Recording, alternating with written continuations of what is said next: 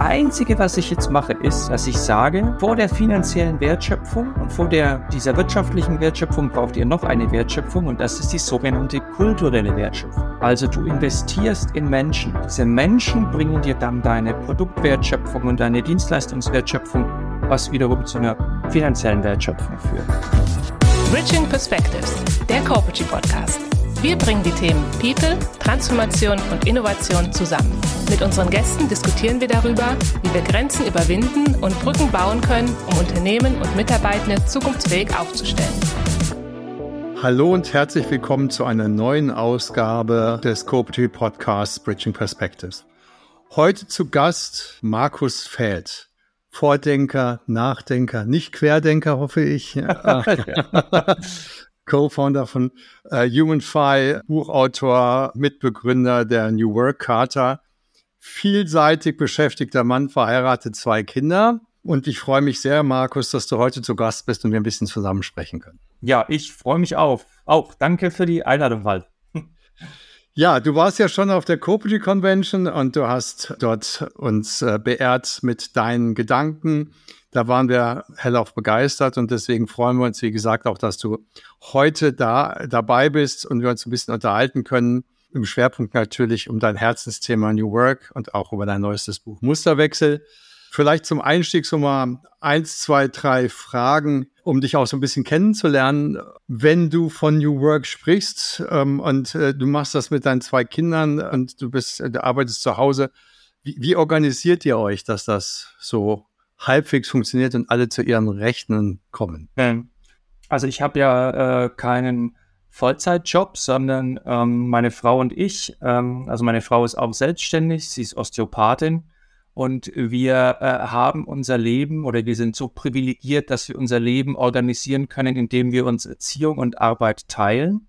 Das heißt, einer von uns ist immer bei den Kindern, während der andere arbeitet und ähm, ihr Arbeitstag ist mit ihren Patienten natürlich berechenbarer. Meiner ist ein bisschen unberechenbarer mit den Kundenterminen, aber mit so genügend Vorlauf funktioniert es auch ganz gut.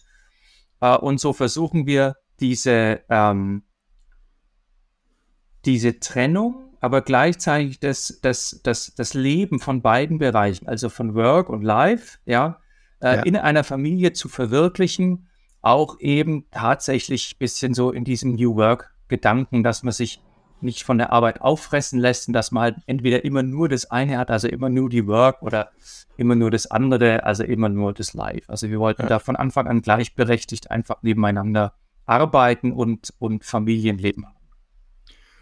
Und äh, wenn du, du verreist, jetzt momentan die letzten Jahre natürlich weniger, ähm, durch Corona bedingt bist du verreist, Jetzt machst du es natürlich wahrscheinlich seit diesem Frühling, Sommer wieder verstärkt, auch mit deinem Job verbunden. Wie organisiert ihr euch, euch dann? Kriegt ihr das dann gut hin oder wie macht ihr das? Ja, wir haben natürlich gemeinsame Kalender. Äh, wir müssen uns absprechen. Das ist ein bisschen wie in so einer kleinen Firma. Da wird praktisch am Anfang des Monats werden die Kalender gecheckt. Äh, was ist so los? An welchem Tag bist du da? An welchem Tag bin ich da? Äh, Gibt es Konflikte? Äh, und da muss man sich dann natürlich auch dran halten und etc. Aber in der Regel kriegen wir das rein organisatorisch gut hin. Du hast ja von deinem, von deinem Werdegang her, bist du ja von Hause aus ähm, studierter Psychologe. Genau. Ich habe im Nebenvater noch Informatik studiert. Ja. Äh, aber äh, tatsächlich vor über 20 Jahren äh, das Diplom gemacht und bin dann äh, gestartet. Und was war so deine, was war dein, dein erster Job?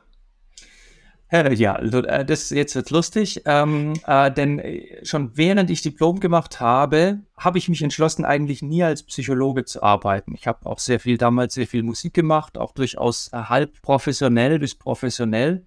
Aber dann habe ich mir gedacht, okay, jetzt hast du schon mal ein Unidiplom, was machst du jetzt? Und dann bin ich, äh, bin ich, äh, habe ich angeheuert bei einem privaten äh, Bildungsträger, wo war dann sogenannte therapeutische Lehrgangsleitung das war schon sehr lehrreich, aber ich habe auch in diesem Job gemerkt, ich bin nicht für die klinische Variante gebaut. Und äh, danach habe ich, das habe ich ein Jahr gemacht und danach habe ich äh, Wohnung gekündigt, Job gekündigt, bin ein halbes Jahr nach Australien. Und dann kam ich wieder und habe gedacht, okay, alles jetzt wird es noch ein bisschen Zeit. Als, pass auf, bist ein, bist ein Psychologe, gehst in die Wirtschaft, ähm, da gehst halt in die Personalabteilung, ne, was man halt als Psychologe macht in der Wirtschaft. und hatte eigentlich vor, mich daran festzusetzen. Bin äh, zu SUSE Linux gegangen, also die haben dieses Open Source, äh, äh, äh die Open Source Software gemacht, Linux. Und nach einem halben Jahr ist, sind, die, sind die gekauft worden. Und äh, wenn ein größeres Unternehmen ein kleineres kauft, gibt es immer diese Due Diligence, die gucken sich die Bücher an. Und ich habe für den Personalbereich ein paar Zahlenspiele gemacht, ein paar Auswertungen. Und so bin ich dem, dem äh, äh, COO, bin ich dann aufgefallen. Und dann hat er mich praktisch gefragt nach diesem ganzen oder innerhalb dieses ganzen Mergers, ob ich für ihn arbeiten will. Und das habe ich dann auch gemacht. Ich habe dann zwei, drei Jahre Projekte gemanagt ähm, in, in Holland, in Irland, äh, Deutschland. Als Business Analyst war das dann? Ja, genau. Aber äh, wie sich herausgestellt hat, hat eben der Softwarekonzern, ich sag mal so, es hatte, hatte Schwierigkeiten, den deutschen Kunden und das Umfeld zu verstehen. Und ich habe dann 2005 habe ich dann ähm, äh, selbst gekündigt, äh, also freiwillig, weil ich gesagt habe, das, das ist nicht mehr mein Laden, ich möchte was anderes machen und habe mich dann mit meinem ersten Coaching-Büro selbstständig gemacht, weil ich wollte wieder zurück zu meinen Wurzeln, zu meinen psychologischen Wurzeln. Ja. Und äh, dann fing das an. Also zuerst mit Führungskräfte-Coachings, dann mit, dann mit Workshops. Dann 2011 kam das erste Buch äh, zum Thema Burnout und dann, dann wurden Vorträge angefragt und äh, so hat sich das Ganze irgendwie erweitert. Und da hast du aber so zu der Zeit, in der du dich selbstständig gemacht hast, da hattest du noch keine Kinder, du, du konntest das noch sozusagen, du musstest dich selbst finanzieren oder war da ja. auch schon, ja, also das ist ja auch nochmal ein bisschen ein Unterschied. Also ich finde es erstmal beeindruckend zu sagen, ich habe keinen Bock auf Psychologie, aber ich mache es zu Ende. Ja. Weil das ist auch das, was ich meinen Kindern sage. Ihr müsst, ihr könnt machen, was ihr wollt, aber was ihr anfangt, zieht es bitte zu einem gewissen Punkt durch. Danach ja. können wir drüber sprechen. Und mein, es gibt ja viele, die auch das Studium einfach schmeißen. Ne? Das, das finde ich, das finde ich einfach schon mal super. Ja? ja. Um, so, und dann aber zu sagen, okay, ich mache das, ich will da raus um, und ich gehe jetzt wieder mein Altes zurück. Du wirst ja auch keine großen Kunden gehabt haben, oder? Nee, du, nee. du hast also dann hab, einmal zu Hause gehockt. Also ich, ich habe von ne? null angefangen. Also ich bin jetzt eben nicht der Klassiker, der jetzt äh, 10, 20 Jahre äh, und vielleicht Führungspositionen äh, ja. irgendwo und dann macht er sich selbstständig und dann zieht er erst einmal ein paar Kunden mit. Also ich hatte wirklich gar nichts. Und ähm, dann habe ich mir das halt über Jahre hinweg aufgebaut. Äh, und, und, und irgendwann hat sich dann sowohl das Tätigkeitsfeld erweitert, also wie gesagt, da kamen dann Bücher und Vorträge dazu, als auch das Themenfeld. Ich habe dann irgendwann auch das Thema eben New Work für mich entdeckt, habe mich da auch mit Friedhof Bergmann beschäftigt und habe eben gemerkt, dass es im Gedankengut eben äh, große Parallelen gibt, also zwischen dem, was er sich vorstellt und dem, was ich mir vorstelle, beziehungsweise was ich versuche in meinem eigenen Leben umzusetzen. Ja. Und so versuche ich das jetzt äh, mittlerweile für andere Menschen und Organisationen auch ein bisschen auf die Straße zu bringen. Und das heißt also, klar, Friedhof Bergmann natürlich eher so als Sozialutopie ähm, mal angedacht, aber daraus und kam ja auch so Motown und eine ganz andere Denkweise aus dem Fließband heraus, jetzt als er das, als er das damals so untersucht hatte. Ähm, und dann hast du aber angefangen, sozusagen auf der Basis, so 2010, 2015, dich tiefer ja, so, damit so, auseinanderzusetzen. So, so ungefähr 12, 13, 14. Ja. ja. Und hast du einfach jetzt erstmal gelesen und gesagt, findest du eigentlich ganz spannend. Irgendwie muss ich was verändern. Und oder wie war so der Gedanke, wie kamst du darauf, mit New Work zu beschäftigen? Also mich hat dieser, diese, dieser Begriff ähm, Arbeit, die du wirklich, wirklich willst, hat mich fasziniert weil ich auch tatsächlich äh, auch ein bisschen meinen eigenen äh, Lebensweg gesehen habe. Ja. Ähm, ich habe auch selbst als, als Mensch lange gebraucht, bis ich dort angekommen bin, wo ich meinen Platz gesehen habe. Ich habe ja auch. Fühlst du dich jetzt angekommen? Äh, ja. Hä? Ja, jetzt, ne? Aber ja? wobei das eben nicht ausschließt, vielleicht in zehn Jahren, vielleicht mache ich da ja. äh, äh wieder was anderes, ne? Aber diese, diese Arbeit, die du wirklich, wirklich willst, und ähm, das, deswegen ist ja auch, auch New Work von einem Philosophen äh, kreiert und jetzt nicht von einem Managementberater. Das ist eben, das ist eben kein, kein Business-Thema, es ist ein Lebensentwicklungsthema. Diese Arbeit, die man wirklich, wirklich will, dieses Ziel zu verfolgen, das ist eben mehr als jetzt zu sagen, äh, nehme ich jetzt den Job an, weil er mehr Geld bringt oder, oder ist auch kein, kein, keine Sache von fünf Minuten oder von einem Persönlichkeitstest, sondern es ist eben eine Sache der menschlichen Entwicklung. Und da, da glaube ich auch dran. Und ich habe das, was Bergmann skizziert hat, eben in meinem Leben auch ähm, erkannt und konnte da ganz gut andocken. Ja. Es gibt jetzt ungefähr 40 Millionen Beschäftigte in Deutschland. Glaubst du, dass für 40 Millionen Beschäftigte sich alle diese Frage stellen, was ich wirklich, wirklich will? Macht das Sinn für alle? Oder ist das nicht, oder muss man das nicht doch wieder ein bisschen differenzieren? Also es ist sicher auch eine, eine Mentalitätsfrage. Also es gibt durchaus auch Leute, die sagen, ich möchte einfach einen Job machen und ich möchte ihn auch gut machen, aber das, das bringt mir die Kohle heim und das ist jetzt kein Punkt meiner Sinnverwirklichung. Ja. Das ist völlig in Ordnung. Äh, der, der, der Friedhof Bergmann selbst hat ja eigentlich gesagt, es, es macht gar keinen Sinn, Herr Sinn, haha, äh, seine, seine, seine Arbeit, die man wirklich, wirklich will, im normalen Berufsleben zu verfolgen. Weil er gesagt hat, diese Berufe, äh, diese, diese Berufslandschaft, die macht einen ähm, psychologisch krank und ökonomisch äh, erpressbar. Äh, er sagte ja, die Arbeit, die man wirklich, wirklich will, beziehungsweise die Tätigkeit, die man wirklich, wirklich will, die kann man auch gut suchen im äh, ehrenamtlichen Bereich, im Hobbybereich, im bürgerlichen Engagement. Äh, also von daher, ich bin jetzt kein, kein New Work-Ideologe oder Evangelist, der jetzt sagt, jeder muss das machen. Ich finde es ein spannendes äh, äh, äh, Angebot und ich bin auch davon überzeugt, dass Menschen da was Sinnvolles draus kriegen. Aber ich würde niemals hergehen und sagen, das, das Programm ziehe ich jetzt über eine Belegschaft oder jeder Mensch muss sich jetzt diesem Gedankengut öffnen das wäre total vermessen. Das würde auch meiner Philosophie äh, als Coach widersprechen. Ja. Wenn du, wenn du von New Work sprichst, ähm, was ist deine Definition von New Work?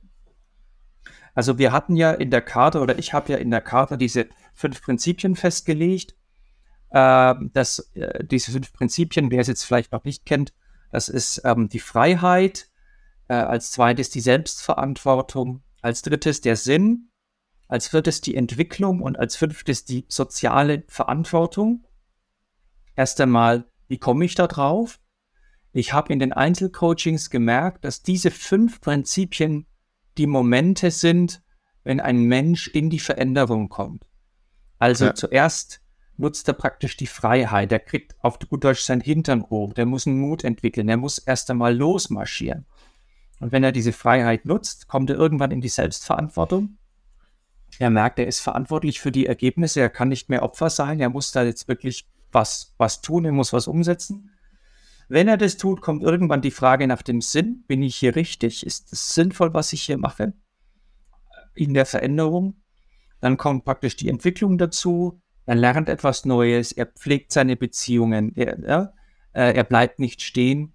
Und dann am Schluss mit der sozialen Verantwortung. Er merkt, er ist nicht der, äh, äh, der, der, der Fixstern am Firmament, es gibt andere Menschen um ihn herum, es gibt äh, Dinge, um die er sich kümmern muss. Die Familie, den Planeten, den Hund, ja.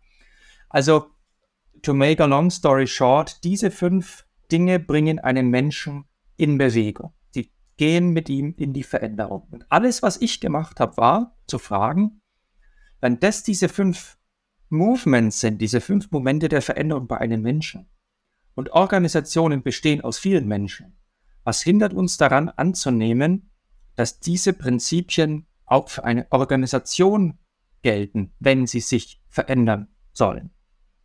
Und dann bin ich noch einen Schritt weiter gegangen und gesagt, wenn das für eine Organisation gilt, warum gilt es dann nicht auch für eine Gesellschaft? Wie gehen wir in der Gesellschaft mit Freiheit um, mit sinnvoller Arbeit? Ganz kurz noch. Und das ist der Charme dieses Modells, dass diese fünf Prinzipien auf allen drei Ebenen gelten. Auf der Ebene des Menschen, auf der Ebene der Organisation und auf der Ebene der Gesellschaft. Du hast ja die Karte 2019 ähm, veröffentlicht und ich habe sie mir auch durchgelesen.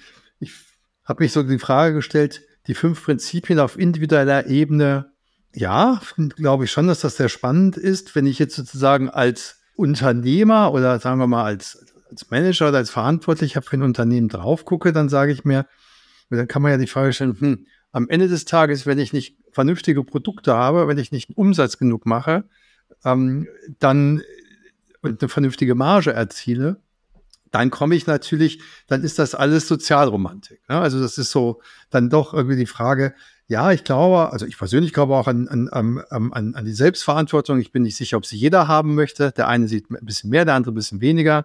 Ähm, ich glaube auch, dass die Sinnstiftung sehr, sinn, sehr absolut sinnvoll ist. Ja.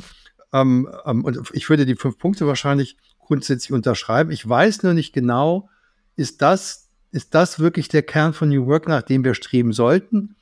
Oder wir haben auch Themen wie Nachhaltigkeit oder ist das nicht so ein Teil des Gesamten? Ja. Also Nachhaltigkeit, um das als erstes kurz ab, abzufrühstücken, ist in der sozialen Verantwortung mit drinnen. Okay. Ähm, und was du sagst mit dem Thema Sozialromantik, äh, ich, ich kenne die Diskussion. Äh, ich, ich nähere mich dem Ganzen mal über den Begriff Wertschöpfung. Jedes Unternehmen will Wertschöpfung. Das heißt, jedes Unternehmen will verkaufen. Also ich bin immer ganz platt. Also es soll hinten raus, die Bilanz soll stimmen, die Zahlen sollen stimmen, man möchte Gewinn machen, sonst äh, könnte man das Ganze auch auflösen. Äh, Muss es sogar. Ja, ja, ganz genau, ganz ja, genau. Also ne? das hast du gar keine Chance, selbst wenn du möchtest. Ja, also, das, aber das ist für mich erst die dritte Stelle. Das ist die finanzielle Wertschöpfung, die jeder kennt. So, finanzielle Wertschöpfung. Äh, was davor sein muss, und da geht jeder BWLer geht auch noch mit, ist, ist diese, ist die äh, äh, wirtschaftliche Wertschöpfung im Sinne von, ich brauche gute Produkte, ich brauche gute Dienstleistungen, ich brauche gute Innovationen, die muss ich entwickeln, sonst kann ich die nicht verkaufen und sonst gibt es ja keine finanzielle Wertschöpfung. Also das sagt jeder BWLer ja sehr klar. So. Was, das Einzige, was ich jetzt mache, ist, dass ich sage, äh, vor der finanziellen Wertschöpfung und vor der, dieser wirtschaftlichen Wertschöpfung braucht ihr noch eine Wertschöpfung und das ist die sogenannte kulturelle Wertschöpfung. Die kulturelle Wertschöpfung, die merkt jeder normale Unternehmer heutzutage, der Fachkräftemangel hat und Arbeitskräftemangel, äh, weil er sich inzwischen viel, viel mehr um die Menschen bemühen muss als vorher. Also der merkt, dass Menschen inzwischen auch etwas sind, wo er investieren muss, wo er nicht mehr beliebig sich verhalten kann, äh, wo er in, in Faktoren investieren muss, die er früher verlacht hat. Kommunikation, ja also Frauengedöns hier, ne? Der Typ soll arbeiten. Letztens ein Spruch gehört, alles unter 40-Stunden-Woche ist hier Kaffee trinken. Solche Leute brauchen wir nicht, die Teilzeit arbeiten wollen. Also wenn du so eine Philosophie hast, musst du dich wundern, wenn keine Leute mehr kommen. Äh, und diese kulturelle Wertschöpfung, um da darauf zurückzukommen, diese kulturelle Wertschöpfung ist der Punkt, der stark durch New Work gefördert wird. Also du investierst in Menschen. Und diese Menschen bringen dir dann deine Produktwertschöpfung und deine Dienstleistungswertschöpfung, was wiederum zu einer finanziellen Wertschöpfung führt. Also es ist kein Widerspruch. New Work. Das ist eine Ergänzung. Also, sie, also ich verstehe es als Ergänzung. Also im Prinzip sind die drei Stränge, die du gesagt hast, ja nicht eins vor dem anderen, sondern mehr oder weniger müssen sie parallel auch laufen, nicht? Also die kulturelle Wertschöpfung führt zur wirtschaftlichen Wertschöpfung und die wirtschaftliche Wertschöpfung führt zur finanziellen Wertschöpfung. Also das ist schon, weil der Mensch ist im Grunde die Quelle jeder Wertschöpfung, auch im Unternehmen. Aber wenn ich ein Unternehmen aufbaue, entwickle oder ja, wenn ich eine kulturelle Wertschöpfung habe und habe keine vernünftigen Produkte, dann ähm, komme ich ja nicht vom Fleck. Also ich brauche ja, ich brauche ja die Produkte ähm, und ich muss irgendwie auch gucken, wie ich sie vertreibe und wie ich finanziell irgendwie damit auch was verdiene. Ja, völlig korrekt. Nur du brauchst ja die richtigen, die, die richtigen und motivierten Leute, um diese Produkte zu entwickeln. Das weiß ich gar nicht unbedingt. Also manchmal gibt es ja auch einen Erfinder, der hat einfach eine Idee und sucht sich dann Leute. Ne? Also natürlich kannst du sagen, im Team ist es komplexer und ich brauche und ich brauche es und ich will ja auch nicht, es ist auch nicht, dass ich dir widersprechen möchte im Sinne von, ich sehe es nicht, ich sehe es, ich sehe es nicht so wie du. Die Frage ist für mich doch eher, gehört das nicht doch in einen gewissen, oder sind das nicht in Wechselspielen? Vielleicht ist es dann, ist das vielleicht der richtige Ausdruck. Das eine wird nicht ohne das andere gehen. Um, ähm, aber es sind schon die drei Stränge, die man zusammen betrachten muss, wenn es, wenn Unternehmen erfolgreich sein wollen. Und da sagst du, nee, ohne das eine geht das andere gar nicht. Ohne das eine, nämlich New Work, geht das andere gar nicht. Also es braucht natürlich alle und äh, die hängen ja, die hängen auch miteinander zusammen, weil zum Beispiel, wenn du dann eine gute finanzielle Wertschöpfung hast, da kannst du auch wiederum in die Menschen investieren und so weiter. Ja. ja. Ähm, mein, wenn, wenn ich, wenn ich so diese kulturelle Wertschöpfung in die Diskussion bringe, dann geht es mir eher darum, äh, bei den Entscheidern oder bei den Unternehmen äh, tatsächlich auch äh, ein Bewusstsein dafür zu wecken, dass sie jetzt in diesen Faktor Mensch äh, vielleicht mehr oder andre, anders investieren äh, müssten, als sie es bis jetzt getan haben. Und was müssten sie tun und tun sie nicht? Also das sind zum Beispiel Themen wie, dass wir jetzt ähm, in eine ganz andere Führungsperformance äh, äh investieren müssen. Kleines Beispiel, ähm, wir wissen aus der Forschung, dass die, ähm, dass die, die Kommunikation im Raum abnimmt. Also je weiter die Leute voneinander entfernt sind, desto weniger kommunizieren sie in der physischen Welt. Interessanterweise hat sich herausgestellt, ist es im Remote-Setting genau das Gleiche. Also die Leute, äh, je, je weniger die sich sehen, auch remote, desto weniger kommunizieren sie miteinander. Das heißt, es wäre zum Beispiel eine Führungsaufgabe, diesen Effekt auszugleichen und sowas wie ein, ein emotionales Lagerfeuer zu entzünden, ja, also um diesen Team Spirit zu bewahren. Das ist eine ganz neue Aufgabe, die gab es vorher eigentlich so nicht. Ähm, das, ist, das ist so ein ganz praktisches Beispiel dafür, wie sich, wie sich Führungsfähigkeiten oder eben Investment in die Mitarbeiter neu definiert durch die neuen Arbeitssituationen und Arbeitstechnologien. Also wenn ein Unternehmen zum Beispiel sagt, ach komm, wir haben jetzt flexible Arbeitszeit, wir haben flexible Arbeitsort, remote und es läuft alles weiter wie bis jetzt, äh, dann laufen wahrscheinlich die Unternehmen früher oder später äh, in ein Problem rein, was nichts mit Technologie zu tun hat, was auch nichts mit Geld zu tun hat, äh, was mit Führung und dieser kulturellen Wertschöpfung zu tun hat.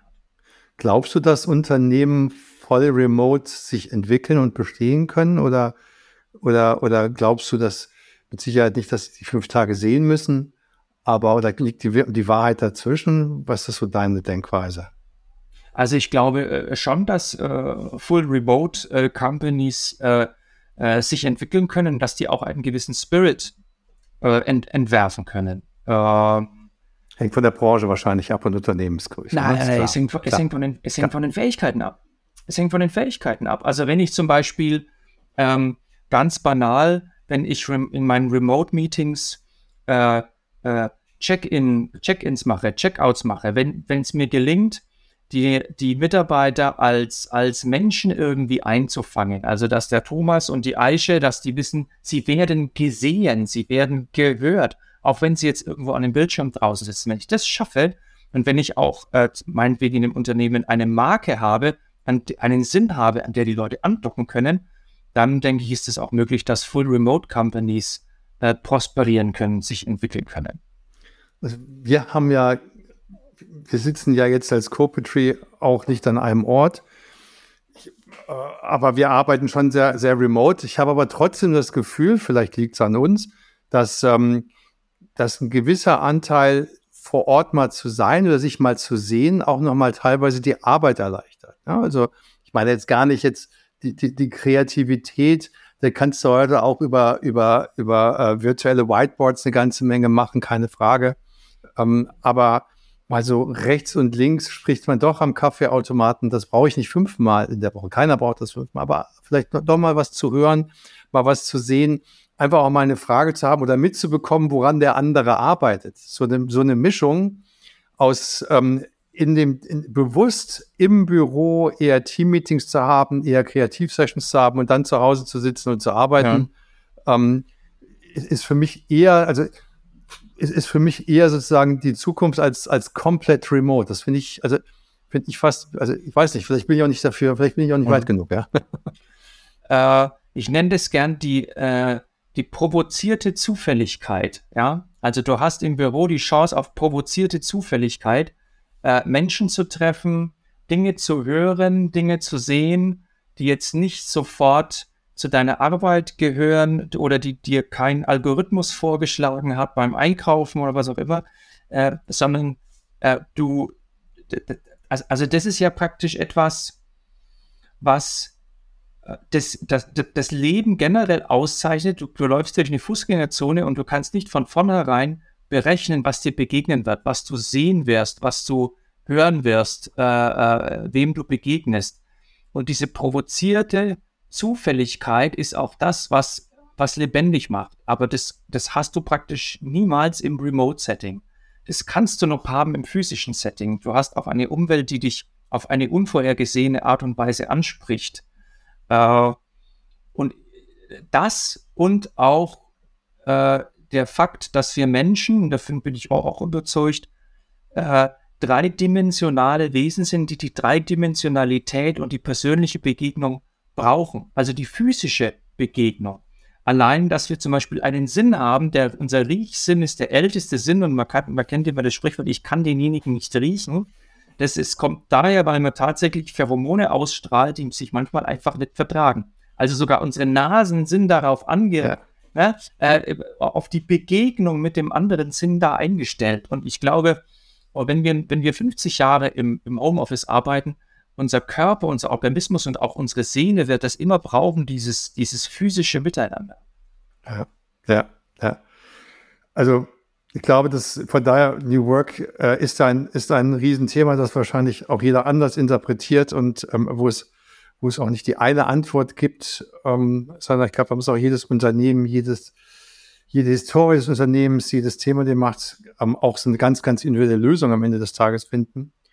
Aber du hast ja dann irgendwann neben dem New Work-Thema, das dich, dich, dich ja sehr fasziniert, ähm, auch nochmal gesagt, nee, wir müssen eigentlich nochmal eine Stufe höher gehen, wenn man so mal anguckt, wo wir in Deutschland eigentlich stehen und dass wir mal als Land der Denker und Dichter ähm, und, der, und der Zuverlässigkeit und unser Siegel Made in Germany einfach ein Qualitätssiegel war. Und wir jetzt feststellen, dass wir weder einen Flughafen noch richtig bauen können, dass irgendwie eine Philharmonie das Zehnfache kostet und ein Bahnhof unter der Erde noch nicht fertig ist. Also das sind ja so erste Anzeichen, dass vielleicht irgendwas faul ist im Staate Dänemark. Und hast dann ein Buch geschrieben zum Thema Musterwechsel. Ja. Ähm, kannst du kurz mal so ein bisschen erzählen, wie du darauf gekommen bist? Oh, naja, also ich wollte äh, für mich einmal dieses Thema New Work also schon erweitern, weil New Work ist für mich praktisch eine, eine Facette des Wandels. Äh, und äh, ich kann immer gut Bücher schreiben, wenn ich mich über Dinge ärgere. Ja, also mein erstes Buch habe ich auch geschrieben, wo ich mich geärgert habe und das war dann auch ziemlich gut. Aber äh, also dieses, dieses Thema Musterwechsel, äh, ich wollte einfach mal eine Bestandsaufnahme machen von Themen, die mir wichtig sind, aber gleichzeitig dann auch eben mich nicht nur ärgern, sondern auch Lösungen anbieten. Und so habe ich eben dann sieben Themen ausgewählt, wo ich sage, da muss ein Musterwechsel passieren, da muss ein grundsätzlicher Wandel passieren und in jedem Kapitel habe ich praktisch in zwei Teilkapiteln immer analysiert. Im dritten Kapitel, Teilkapitel biete ich dann so Lösungsideen an, wie man dieses Thema verbessern könnte.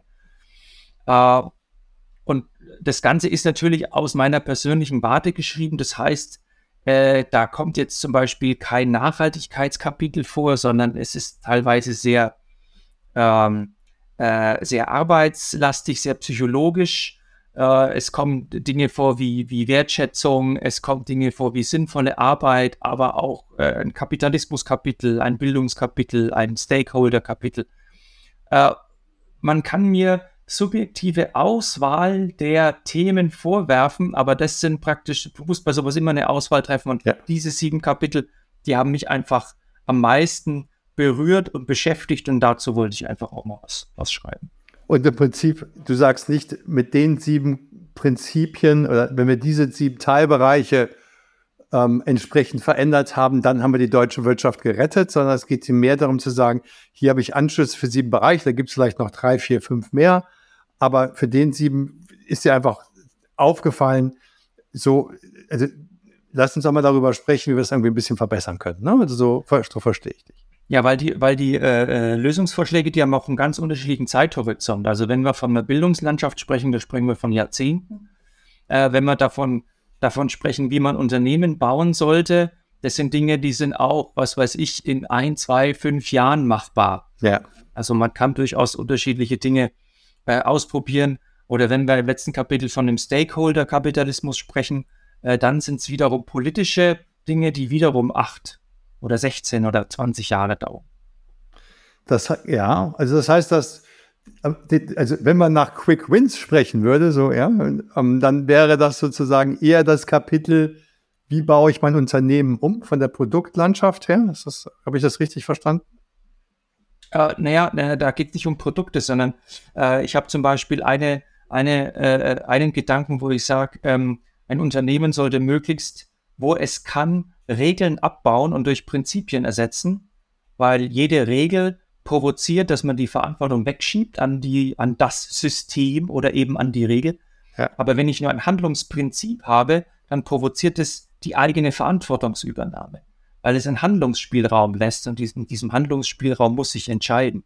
Also ein, ein Ding in diesem Unternehmenskapitel ist zum Beispiel, äh, bitte äh, möglichst viele Prinzipien einsetzen und möglichst wenig Regeln. Ist das, also sagen wir mal, je größer Unternehmen sind, je größer oder je höher ist ja die Regelwut in der Regel, mhm. sage ich mal, wenn ich jetzt mal Behörden oder so außen vor lasse, ja. Ähm, ist dann so ein Ansatz, du hast das ja auch dich mit auseinandergesetzt, dass dann immer so auf Startups geguckt wird, weil die dürfen dann, die können dann so Regelbrecher sein und dann hat man da schon mal so alles, alles abgefrühstückt und wenn was gut läuft, dann sagt man, wow, klasse, ja, wenn es nicht gut läuft, ähm, dann sagt man, gut, gut, dass wir unsere Logiken haben und dann ab und zu mal Elon Musk recht mit dem, was er sagt, manchmal verstört er ein bisschen, aber irgendwo wird er doch doch zum Großteil ähm, äh, dann bewundert für das, was er dann irgendwie so erreicht hat. Ja. Ähm, wenn du sagen willst, Mensch, sagen wir mal ein mittelständisches Unternehmen zwischen 200 und 1000 Mitarbeiter, ja, das ist ja so die, der Backbone der deutschen Industrie. Ja. Ähm, sind die in der Lage, diese Punkte einfach oder auch schwierig umzusetzen oder ist das, ist das fast, äh, ich sag mal, in Wolfsburg was zu verändern, würde ich sagen, das, das hat nicht mal Pirch geschafft, ja. Naja, es gibt gerade äh, vom, vom Gesetz her gibt es natürlich Punkte, wo du einfach Regeln haben musst, einfach weil sie gesetzlich vorgegeben sind. Ähm, was ich immer empfehle, dass das ist, dass du in einem Bereich versuchst, ein Prinzip umzusetzen und dafür eine Regel zu streichen. Weil es geht eben nicht darum zu sagen, ah, jetzt machen wir ein Prinzip, sondern es geht um die Denke, es geht um das Annehmen der eigenen Verantwortung. Und ähm, man muss ja kein Prinzip zum Beispiel für ein komplettes Unternehmen mit 1000 Leuten einführen.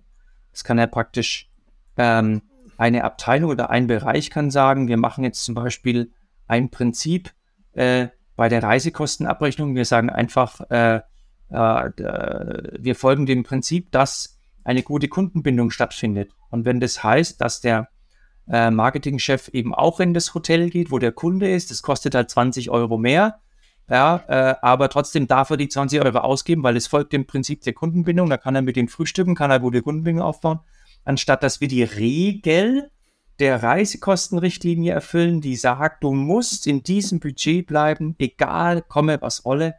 Äh, also das ist ein kleines banales Beispiel, wo man, wo man äh, sagen könnte, man versucht ein sinnvolles Handlungsprinzip zu entwerfen, zum Beispiel wir folgen der Kundenbindung und nicht auf Biegen und Brechen eine Regel durchzusetzen, äh, die eigentlich dem Unternehmenserfolg vielleicht dann auch sogar widerspricht. Ja, gerade was Spesenabrechnung angeht, habe ich schon viel gesehen. und aus 5 Euro mehr fürs Hotel können dann mal 10, 20, 50, ja. dann wird irgendwie wieder Fingerpointing ja. und auf einmal mit der nächsten, mit der nächsten Wirtschaftskrise ähm, wird das alles wieder mal so auf den, auf den, über den Haufen geworfen. Also ich denke auch, dass man teilweise Regeln brechen muss. Da geht es ja nicht um Musterwechsel brechen, da geht es erstmal nur um, um Regeln brechen. Ähm, dann, aber das halte ich teilweise auch für durchaus anspruchsvoll, ähm, weil du musst dann auch den Mut haben und dich auch trauen, so etwas zu machen. Und du musst auch wissen, dass eine gewisse Akzeptanz von deinen Vorgesetzten in gewissen Rahmen auch möglich ist. Ich kann ja nicht im Motel One, Motel One immer sein und dann auf einmal im Fünf-Sterne-Hotel. Das funktioniert natürlich nicht. Das ist auch nicht das, was du möchtest. Aber wenn es halt mal irgendwie ein Augenblick mehr ist, dann, dann sollte man so etwas tun. Ist aber dann von beiden Seiten irgendwo wichtig, dass sie, dass sie damit umgehen können. Es ist halt wahnsinnig leicht, sich in der Hierarchie zu verstecken. Ja. Und ähm, das ist auch einer der Nachteile von Hierarchie. Ich bin kein genereller Feind von Hierarchie. Du brauchst ja eine gewisse Ordnung. Ähm, aber äh, das ist genau der Punkt, den du ansprichst. Ähm, wie kann ich denn ein Prinzip entwickeln, wenn ich weiß, dass äh, meine Führungskraft äh, äh auf Regeln besteht, beziehungsweise, beziehungsweise mir beim ersten freien irgendwas eine auf den Deckel gibt. Also deswegen besteht ja so eine, eine Initiative, äh, auch immer darin, die eigene Führungskraft dann zu bearbeiten, beziehungsweise als Externer sage ich das, äh, ganz oben einzusteigen und zu überlegen, die ganze Führungsmannschaft, äh, wie kann ich die denn dahin bringen, dass sie so ein Prinzipiendenken akzeptiert, nicht nur bei sich, sondern auch bei den bei ihren Leuten und wie kann man das dann äh, tatsächlich praktisch einführen. Und da steigst du eben meistens über die Führungsleute ein. Weil der normale Mitarbeiter oder die, die normale untere Führungskraft, sage ich mal, die muss sich ja anders verhalten dürfen. Ja. ja. Die kann ja nicht alles individuell durchboxen. Und dieses Dürfen, diesen Rahmen, den setzt die Organisation. Und im Sinne der Organisation setzt sie dann am Ende des Tages das obere Management mit, ohne den Gesellschaftern am Ende. Ne? Genau. Ja. ja. Das heißt, wenn du dort Veränderungen willst, dann, dann sind ja irgendwann in einer gewissen Form auch die, auch, auch das obere Management, ohne dass die Gesellschafter dahinter stehen, auch nur begrenzt in, in, in, in Veränderungsmöglichkeiten, weil diese Dinge, von denen du dort sprichst, die in die Kultur reingehen, sind ja wirklich Dinge, die über Jahre gelebt werden müssen. Ich will jetzt nicht sagen, dass eine ganze Generation von Mitarbeitern erstmal das lernen muss, aber es muss einfach auch durch eine stürmische, zwei stürmische Zeiten gegangen sein und immer noch muss, muss, muss das obere Management sagen, so, so, so wir stehen immer noch dahinter. Ne? Sonst wird es schwierig. Na, wir, wir machen das ja auch in Strategieworkshops mit den Kunden. Wir, wir machen, wir, wir fragen ja nach den Prinzipien und zwar einmal nach den Prinzipien, die, die gelten sollen, worauf sich die Führungscrew einigen kann aber auch nach den Prinzipien, die von zum Beispiel von außen einwirken, die unveränderlich sind. Es wäre ja völlig unrealistisch zu sagen, wir bauen alles auf der grünen Wiese, ja. Aber allein, dass sich so eine Führungsmannschaft mal fragt, wie wollen wir zusammenarbeiten, wie wollen wir führen, was ist, was, wie, wie sollen welche Dinge in unserer Organisation ablaufen, das entwickelt schon eine Kraft, weil die haben nämlich auch keinen Bock, ständig die letzte Regel so hirnrissig sie auch ist, befolgen zu müssen. Die wollen auch sinnvoll arbeiten, die wollen auch Wertschöpfung machen. Das sind ja keine Dofis, ja. Und ähm, wenn man, wenn man denen mal die Zeit gibt und den Raum und die Kraft zu sagen, was sind eure Handlungsprinzipien? Wie wollt ihr wirklich die, die, die, die, die, Company nach vorne bringen? Das ist echt, das ist wirklich eine gute Sache, ja. Die Reflexion ähm, daraus äh, hilft einfach überhaupt mal, sich klarzumachen, wo man hin will. Und das ist ja schon mal, also als Psychologe wahrscheinlich, die Selbsterkenntnis ist der erste Schritt zur, zur Veränderung. Ja, nicht nur die Selbsterkenntnis, die merken, wie unterschiedlich sie unterwegs sind. Fair jeder enough. will das Beste, aber jeder will es anders. Ja, das stimmt, das stimmt, das stimmt. Das, man schon, ja. das erhöht die Komplexität vom Individuum dann in die Gruppe hinein. Ganz genau, ganz genau, ja. Und wenn, wenn du die, ich, ne, ich sage jetzt mal dieses Beispiel, wenn du die so unter einem Banner versammelst und ja. sagst, okay, das sind jetzt die Handlungsprinzipien, da haben wir uns drauf geeinigt, äh, äh, auf einmal ist da viel mehr äh, Zug zum Tor und jeder weiß, was der andere denkt und worauf man sich geeinigt hat. Das ist eine ganz andere Schlagkraft. Glaubst du, dass so etwas zu verändern oder ähm, einfacher ist in einem bestehenden Unternehmen oder glaubst du, dass es einfacher ist, wenn ein Unternehmen sich neu gründet? Äh, ich würde sagen, es ist einfacher, wenn sich ein Unternehmen neu gründet. Weil da ist sowieso dieser die, dass sowieso die Störung da, Tagesgeschäft, alles verändert sich. Da werden noch Strukturen gesucht, da werden noch Rollen gesucht und da wird praktisch auch eher akzeptiert, wenn man sagt, wir gehen jetzt nochmal eine Veränderungskurve nach rechts oder links. Ja. ja. In bestehenden Unternehmen ist es schon mal äh, ein bisschen schwerer und da brauchst du den, ja, äh, äh, den, den, das Bedürfnis, ja, also da brauchst ja. du Thomas Sattelberger, der sagt immer, du brauchst entweder die unglaubliche Himmelsperspektive, die dich nach vorne zieht, damit du das magst, oder du brauchst die Katastrophe, die dich zum Handeln zwingt. Ja. ja. Ich würde es jetzt nicht ganz so extrem bezeichnen, aber äh, da hat er schon, da hat er schon teilweise recht. Also Druck ist mit Sicherheit ähm, da auch eine, eine Triebfeder, wenn man sich mal unsere Vorzeigeindustrie anguckt, die Automobilindustrie, ähm, ja, die hat ja irgendwann schon mal in den 80ern durch die Japaner ähm, große Probleme gehabt, als Team mit ganz neuen Lieferketten ähm, und anderen, und anderen Pricing-Modellen dann aufkam. Hier ein Machine that changed the world von einer MIT-Studie war ja eine ganz wesentliche, hat die deutsche Automobilindustrie gut hinbekommen, muss man sagen, ähm, so in den 90ern. Jetzt natürlich Elektromobilität, äh, auch, auch spannend, wo steht man dort?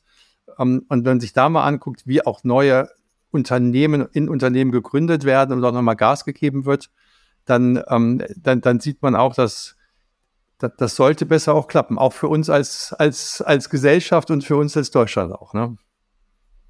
Ja, was ich, was ich da ein bisschen vermisse, ist dieser äh, Los, lass uns einfach mal probieren. Ne? Also wir haben, wir sind teilweise, glaube ich, schon ein bisschen mutlos geworden. Ein bisschen vielleicht auch satt. Ja, also wir haben in den letzten 10, 15 Jahre sind wir ja volkswirtschaftlich auf der Welle gesurft, ne? dass er immer weniger Arbeitslose und wir hatten doch Erfolge und Schlüsselbranchen und so weiter. Aber jetzt krieg, kriegen wir es halt knüppelhart. Aber ich glaube, wir haben, wir haben da wirklich verlernt, äh, zu kämpfen und Wahrheiten zu akzeptieren und zu sagen, äh, und, und, und uns selber wieder in einer Rolle zu sehen, wo wir sagen, ja, wir müssen uns wieder hochkämpfen. Wir sind nicht mehr das Gelbe vom Ei. Äh, aber die Realität, die hat ja immer recht. Und wir, wir sehen das, wie unsere Schlüsselbranchen, die Banken, Automobil, Energie, äh, wie das alles jetzt, ähm, ich möchte es nicht sagen, den Bach runtergeht, aber schon in die Krise kommt. Ja. Es gibt ja Theorien, wenn man sich so alte Hochkulturen anguckt und mit den Sumerern ging das ja schon los, dass immer, wenn eine Hochkultur, auch die Römer, wenn, wenn eine Hochkultur, wie du es gesagt hast, zu satt wurde, zu faul wurde, es gibt immer irgendwie jemanden, eine andere Kultur drumherum, die dann einfach ähm, härter für sich gearbeitet hatte, die noch etwas die etwas Forscher waren, die neue Wege gegangen sind, die einfach auch nichts zu verlieren hatten, in Anführungszeichen. Das ist ja ein bisschen Besitzstandsdenken, Besitzstandswahn. Warum soll ich irgendwie etwas verändern, wenn es gerade gut läuft? Ist ja sehr viel schwerer, als wenn es, wenn ich, wenn nicht gut läuft. Ähm, da, da, da hatte ich, habe ich auch das Gefühl, dass wir in Deutschland einfach in den letzten Jahren noch viel, ich will nicht sagen aus der Substanz gelebt haben, aber schon auch von einem Ruf und ähm, ähm, und, und, auch von, von Maschinenanlagenbau ist natürlich, in, ist natürlich Deutschland sehr weit führend. Wenn man sich aber mal anguckt, in den modernen Technologien, da sitzen wir, SAP ist jetzt auch schon, wird ja dieses Jahr 50, Nein. unser einziges Softwareunternehmen vom Weltruf. Ja, alles, also vieles ja. andere kommt einfach aus anderen Ländern und jetzt nicht nur Silicon Valley, sondern wenn ich an die Alibaba denke, nur mal im Tech-Bereich zu bleiben, ähm, dann kommt es aus, aus Asien. Und das ist ja auch ein bisschen was, was du ja auch, auch beschreibst mit dem Musterwechsel, dass wir da uns einfach verändern müssen. Vielleicht noch ein letztes Thema, wenn ich darf. Du hast das Thema Digitalisierung ja auch genannt gehabt. Du hast ja gesagt, wir müssen nicht über Digitalisierung sprechen, sondern über Digitalität. Dann. Ähm, kannst du das noch so ein bisschen erläutern, was du damit gemeint hast? Naja, ähm, Beispiel. Wir alle stehen morgens auf und ziehen uns die Hose an, ja, und für uns ist es völlig selbstverständlich. Ja, da hat man eine Hose und man zieht halt die Hose an. Also das ist eine Alltagstechnik. Wir denken nicht mehr drüber nach. Äh, bei der Digitalisierung, was ist jetzt ein gutes Tool? Kriegen wir das hin? Die Verwaltung ist nicht digital. Das ist ein unglaubliches Diskussionsthema, ein Empörungsthema. Digitalisierung ist überhaupt nicht selbstverständlich.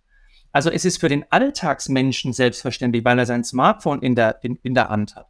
Aber wenn ich vom Arbeitsbereich spreche, vom, vom, vom gesellschaftlichen und politischen Bereich, da sind wir noch dabei, uns die Digitalisierung irgendwie mühsam anzueignen. Teilweise funktioniert es auch überhaupt nicht. Digitalität bedeutet ein selbstverständliches Aufgehen in den neuen Technologien. Da, da, muss man nicht mehr drüber nachdenken. Also ich muss nicht mehr drüber nachdenken, ob ich jetzt irgendeinen Antrag digital bei einer Behörde abgebe. Ich mache das einfach ganz selbstverständlich. Ja, na, es, ich muss nicht mehr darüber diskutieren, ob ich irgendwelche Tools in irgendwelchen Unternehmen anwende, sondern ich mache das einfach. Äh, Digitalität bedeutet, etwas ist so kulturell selbstverständlich, dass wir nicht mehr darüber nachdenken. Und ähm, das würde ich mir wünschen, dass das bei uns passiert. Genauso wie mit Hose anziehen. Da wird auch noch mal drüber diskutiert oder in Zeitungsartikeln was für eine Hose werden wir heute anziehen? Das ist Quatsch. Das, kann, das, das, das langt sich jeder an den Kopf. Ne? Und genauso müsste das mit, mit der Digitalisierung auch sein, dass es ein selbstverständlicher Teil der Alltagswelt wird, auch in Wirtschaft und Politik. Aber da sind wir da. Muss alles digitalisiert sein, in deinen Augen? Was heißt alles? Ja, alles, was möglich ist. Also es gibt ja, ich sage jetzt mal beispielsweise, in Unternehmen gibt es ja für alles Tools. Ich bin manchmal stelle ich mir die Frage, ob wirklich manche Tools es nicht komplizierter machen und ob wir da nicht lieber einen Fokus auf was anderes setzen, bevor wir auch noch das letzte, den, das letzte Prozesspünktchen organisieren oder digitalisieren. Manchmal reicht, ich sage jetzt mal, jetzt kannst du sagen, auch eine Mail oder so oder eine Excel, wo ich, wo ich irgendwie auch noch ein aufwendiges Tool habe. Da habe ich 98 Tools auf dem Rechner, die ich dann irgendwann nicht mehr beherrsche. Ja, ich denke, das ist auch eine Frage von, von Usability. Also die, die Programmierer, die machen natürlich so ein Tool, die das, die noch die letzte Funktion und das letzte Feature. Äh, 80 Prozent wird der, der moderne oder der, der, der Durchschnittsanwender wahrscheinlich nie gebrauchen. Aber äh, trotzdem würde ich schon sagen, dass, dass möglichst viel auch digitalisiert werden sollte, äh, weil es eben ähm, leichter zugänglich ist, hoffentlich austauschbarer ist, auswertbar ist. Ich habe ja auch immer noch meine, meine, meine, meine Papierkladde da, ja. Äh, das, ich bin auch so, ein, so ein physischer Typ. Ich lese auch immer noch lieber Bücher im physischen Zustand. Ähm, aber alles, was, was, was Daten angeht, Arbeit, Arbeit angeht, alles, was analysiert werden muss, ähm, das sollte, wo immer möglich, in digitaler Form vorliegen. Ja. ja wir haben die Zeit schon verbraucht, obwohl ich noch viel, viel mehr Fragen eigentlich hätte und, und, und gerne noch viele Dinge in der Tiefe weiter besprochen hätte. Aber irgendwann ist ja einfach mal, mal Schluss leider. Ähm, wir versuchen immer so ein bisschen so eine Takeaway-Message irgendwie unseren Zuhörern mitzugeben. Wenn du jetzt sozusagen aus dem, aus dem Bereich von, ähm, ich bin bewusst selbst einen anderen Weg gegangen, ja, den du ja auch gewählt hast, nicht sozusagen gefunden hast, ähm, über deinen New Work-Gedanken und der weiteren Musterwechsel. Was wäre so, so zwei, drei Punkte, die du vielleicht gerne unseren Zuhörern mitgeben wollen würdest? Also der erste Punkt wäre, äh, es lohnt sich äh, herauszufinden, was man wirklich, wirklich will. Ähm, weil es ist kein Luxusthema. Ähm, es ist tatsächlich ein, ein Thema eines sinnvollen Lebens und ich glaube, dass schon interessant ist, sich zu fragen, wofür bin ich auf der Welt und was, was für eine Rolle spielt Arbeit in meinem Leben? Was möchte ich arbeiten? Wo bin ich wirksam? Wo mache ich einen Unterschied? Ich glaube, dass es viele Menschen möchten einen Unterschied machen, wirksam sein. Also das wäre für mich so das Erste, was, was, äh, äh, was ich loswerden würde. Ähm, das Zweite wäre so eine, so ein Appell, sich zu fragen, wenn man in seinem Unternehmen ist, in seiner Funktion, ähm, wo kann ich denn vielleicht eine sinnvolle Veränderung lostreten? Ja, wo kann ich jetzt vielleicht eine Regel killen und ein Prinzip etablieren? Oder wo kann ich vielleicht einfach nur etwas in Frage stellen, damit man neu drüber spricht? Auch damit beginnt ja Veränderung. Ne? Das ist nicht, dass man sofort weiß, was man tun soll, sondern dass man überhaupt erstmal Fragen stellt und sich überlegt, ist es dann noch angemessen, was wir machen? Also ein, ein, ein, die Augen aufmachen, vielleicht ein bisschen Mut entwickeln, ab und zu eine Sache ansprechen das wäre für mich so der zweite, der zweite wichtige Impuls, der mir so spontan einfällt. Super. Alle guten Dinge sind drei. Hast du noch was Drittes? Oder sind zwei auch gut? Habe ich, noch, hab ich noch was Drittes?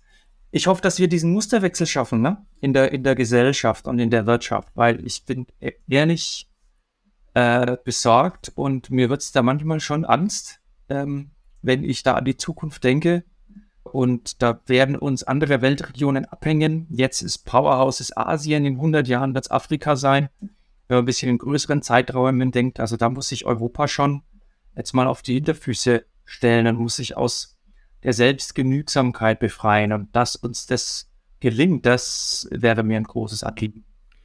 Das finde ich ein einen schönen Gedanken und ähm, nicht nur zu sagen, wir müssten, sondern du hast ja einfach auch ein paar Ideen gegeben und ein paar Denkanstöße und das ist ja eigentlich auch das, was wir brauchen.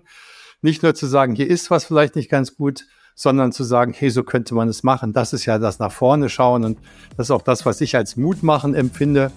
Äh, von daher einfach auch nochmal, lieber Markus, ganz herzlichen Dank für deine Zeit, für deine Gedanken, ähm, dass du ähm, hier einfach bist, dass du auf der Corporate Convention letztes Jahr warst. Also nochmal ein ganz, ganz herzliches Dank von uns an dich. Ich bedanke mich auch, hat mir sehr viel Spaß gemacht.